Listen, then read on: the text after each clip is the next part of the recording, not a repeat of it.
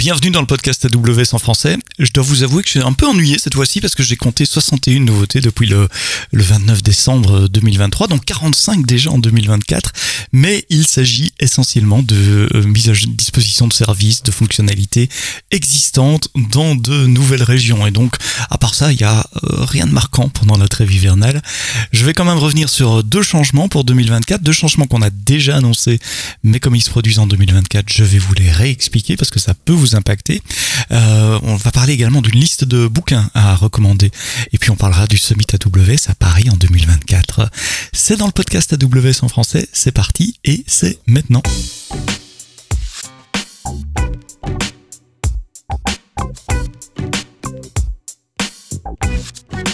Mais avant ça, avant de développer les quatre sujets euh, que j'ai abordés dans l'introduction, je veux me faire une petite auto-congratulation, une fois n'est pas coutume.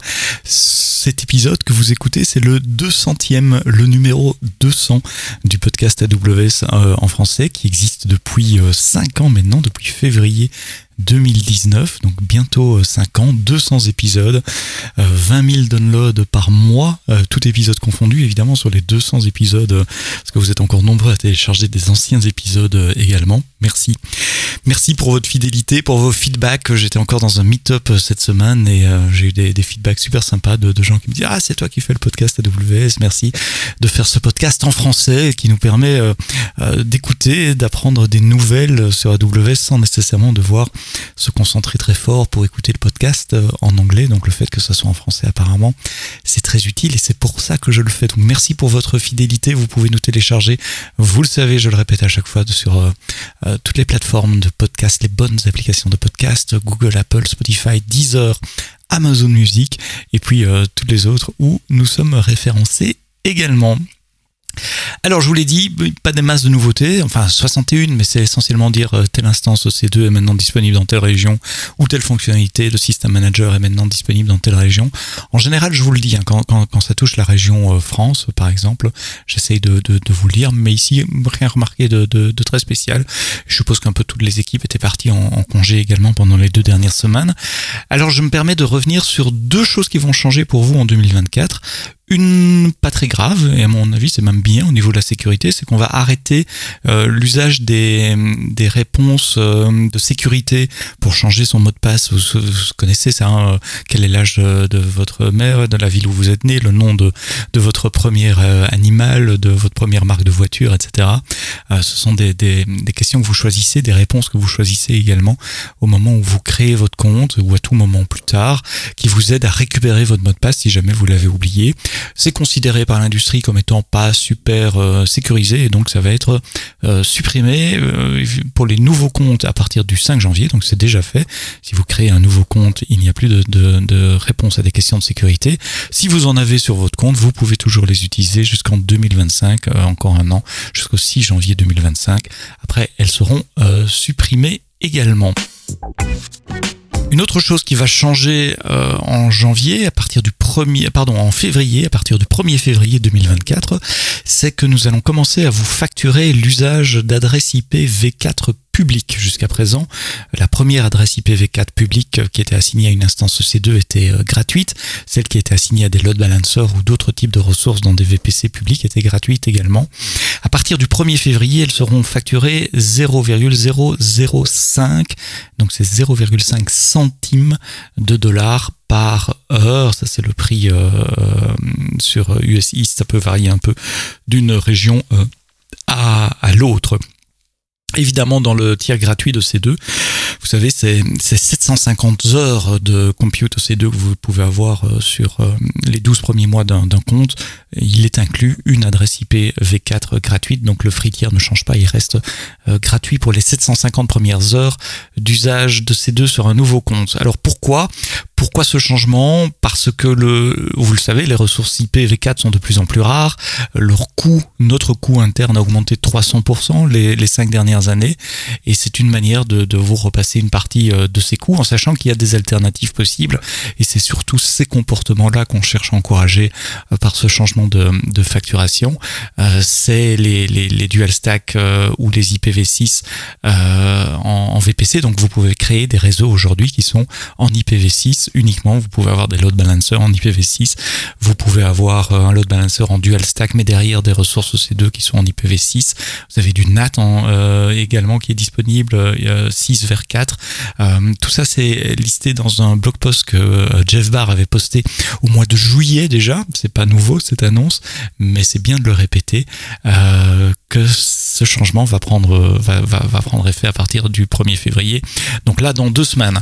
Si vous allez dans la console Amazon VPC, vous cherchez sur Amazon VPC IP Address Manager, il y a un nouvel onglet qui s'appelle Public IP Insight qui vous permet d'avoir euh, des dashboards d'usage de vos adresses IPv4 publiques. Donc vous pouvez voir si vous en utilisez encore, combien, euh, euh, quelles ressources les utilisent et ainsi traquer votre consommation d'adresses IPv4 pour ne pas être surpris à partir du, 1er février. Enfin, vous le verrez surtout à partir de la, la facture de février, donc à partir du 1er mars. Voilà, pensez à utiliser les ressources IPv4 qui sont des ressources rares, pensez à les utiliser avec intelligence et migrer sur IPv6 là où vous en avez euh, l'occasion. Donc les adresses IPv4 publiques deviennent payantes à partir du 1er février 2024. Et puis pour terminer, un blog post que j'ai beaucoup aimé, qui est dans le, canal de blog euh, Enterprise Strategy, stratégie d'entreprise par nos, Enterprise Strategies, donc l'équivalent de mes collègues euh, qui s'occupent des... Donc moi je suis dans l'équipe Developer Relations, mais on a une équipe qui parle au CIO, CEO également, les, Enterprise Strategists, et on leur, demande, leur a demandé avant les vacances, euh, quelle est votre liste de livres favoris? Donnez-moi trois livres à lire pendant les vacances. Alors il y a de la, la redite évidemment, puisqu'il y en a plusieurs qui, qui, mentionnent les mêmes livres, mais le tout fait une liste d'une dizaine de bouquins qui sont euh, tous des best-sellers, hein, des, bouquins extrêmement connus. J'ai pas eu vraiment de, surprise en, lisant cette liste-là.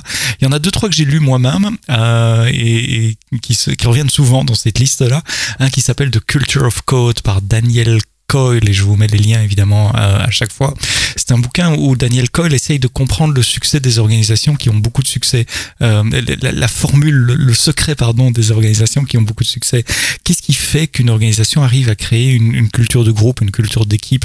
Alors il analyse des, cas d'équipes de, sport en football américain, mais aussi euh, des, entreprises et il essaye de, démystifier cet aspect de création de culture d'entreprise en montrant quels sont les patterns de comportement qui génèrent de, la cohésion, de la coopération au sein d'un groupe. Assez intéressant si vous êtes en train de construire une boîte ou d'essayer d'influer d'influer une culture d'entreprise dans votre boîte. Un autre bouquin que j'ai lu que j'avais beaucoup aimé à l'époque, c'était The Innovator's Dilemma, le, dilemme des innovateurs par Clayton M. Euh, Christensen, qui euh, explique pourquoi euh, des grandes entreprises bien établies dans leur domaine, très successful, à un moment, ils loupent la marche suivante. À un moment, ils se font dépasser par quelque chose d'autre. Et une innovation qui les dépasse, qui vient de droite, de gauche, on n'avait pas vu venir. Et tout d'un coup, c'est plus nous qui sommes le leader sur, euh, sur ce marché. Quand je dis nous, c'est l'entreprise dont il, euh, il parle. Je fais évidemment pas euh, allusion à AWS ici. Donc, dit Innovators Dilemma, euh, à lire pour comprendre comment euh, des sociétés euh, bien établies, à un moment, se font complètement dépasser sur leur marché. Le, premier exemple qui me vient en tête, il est un peu vieux, mais, mais vous le connaissez certainement, c'est BlackBerry qui était le leader sur les téléphones d'entreprise et qui s'est complètement fait souffler par, par l'iPhone et les smartphones en général une fois qu'ils sont apparus. Et puis le troisième bouquin que j'avais beaucoup aimé en lisant, ça s'appelle le Black Swan, le, signe noir. Un signe noir, c'est un, un, événement qui survint dans une société, dans une entreprise, plutôt à l'échelle d'une société, euh, comme euh, Nassim Nicolas Taleb le, décrit euh, dans une société au sens une communauté, une société où l'on vit, un, événement qui a un impact massif euh, qui est tout à fait imprévisible et qui est, un, et après coup relativement facile à expliquer. Euh, il y a beaucoup de disrupteurs qui sont comme ça. Euh, évidemment, on pense aux guerres, euh, mais pas que. L'arrivée d'une nouvelle technologie, par exemple, et pensez aux nouvelles technologies qui sont apparues en 2023 ou aux nouvelles startups dont on n'avait jamais entendu parler avant, avant fin 2022 et qui tout d'un coup sont dans, dans toutes les bouches aujourd'hui. imprévisible, impact massif et puis relativement facile à expliquer après. Ben oui, parce que ceci, etc. Pourquoi ces événements arrivent? Quelles sont leurs conséquences? Pourquoi on n'arrive pas à les prévoir? Un bouquin passionnant qui s'appelle Le signe noir de Black Swan par Nassim Nicolas Taleb. Et puis je termine ce podcast relativement court aujourd'hui puisqu'il n'y a pas beaucoup d'actualité euh, en mi-janvier 2024 pour vous rappeler que le mercredi 3 avril 2024 au centre de congrès de Paris, au palais des congrès de Paris, se tiendra le Summit AWS, comme euh, tous les ans, le plus grand événement en France dédié au cloud. Il y aura la keynote d'ouverture, évidemment. Le matin, il y aura des stands avec des activités, nos partenaires. Il y aura euh, des dizaines, j'ai pas encore le nombre, mais des dizaines de sessions euh, techniques, de breakout sessions techniques également, auxquelles vous pourrez assister entièrement gratuitement. Inscrivez-vous dès aujourd'hui. Je vous mets le lien, comme d'habitude, dans les notes de ce podcast. Euh, je vous l'avais dit, l'épisode serait court aujourd'hui, il est terminé.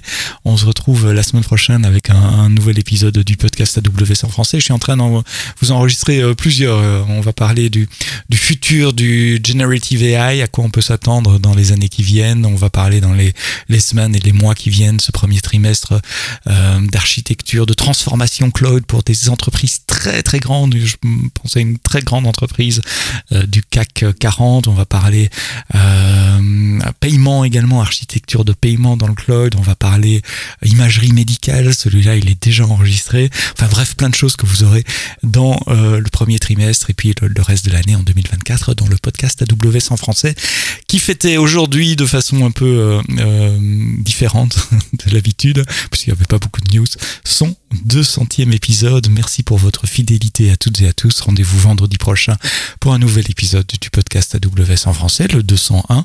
Et d'ici là, quoi que vous codiez, codez-le bien.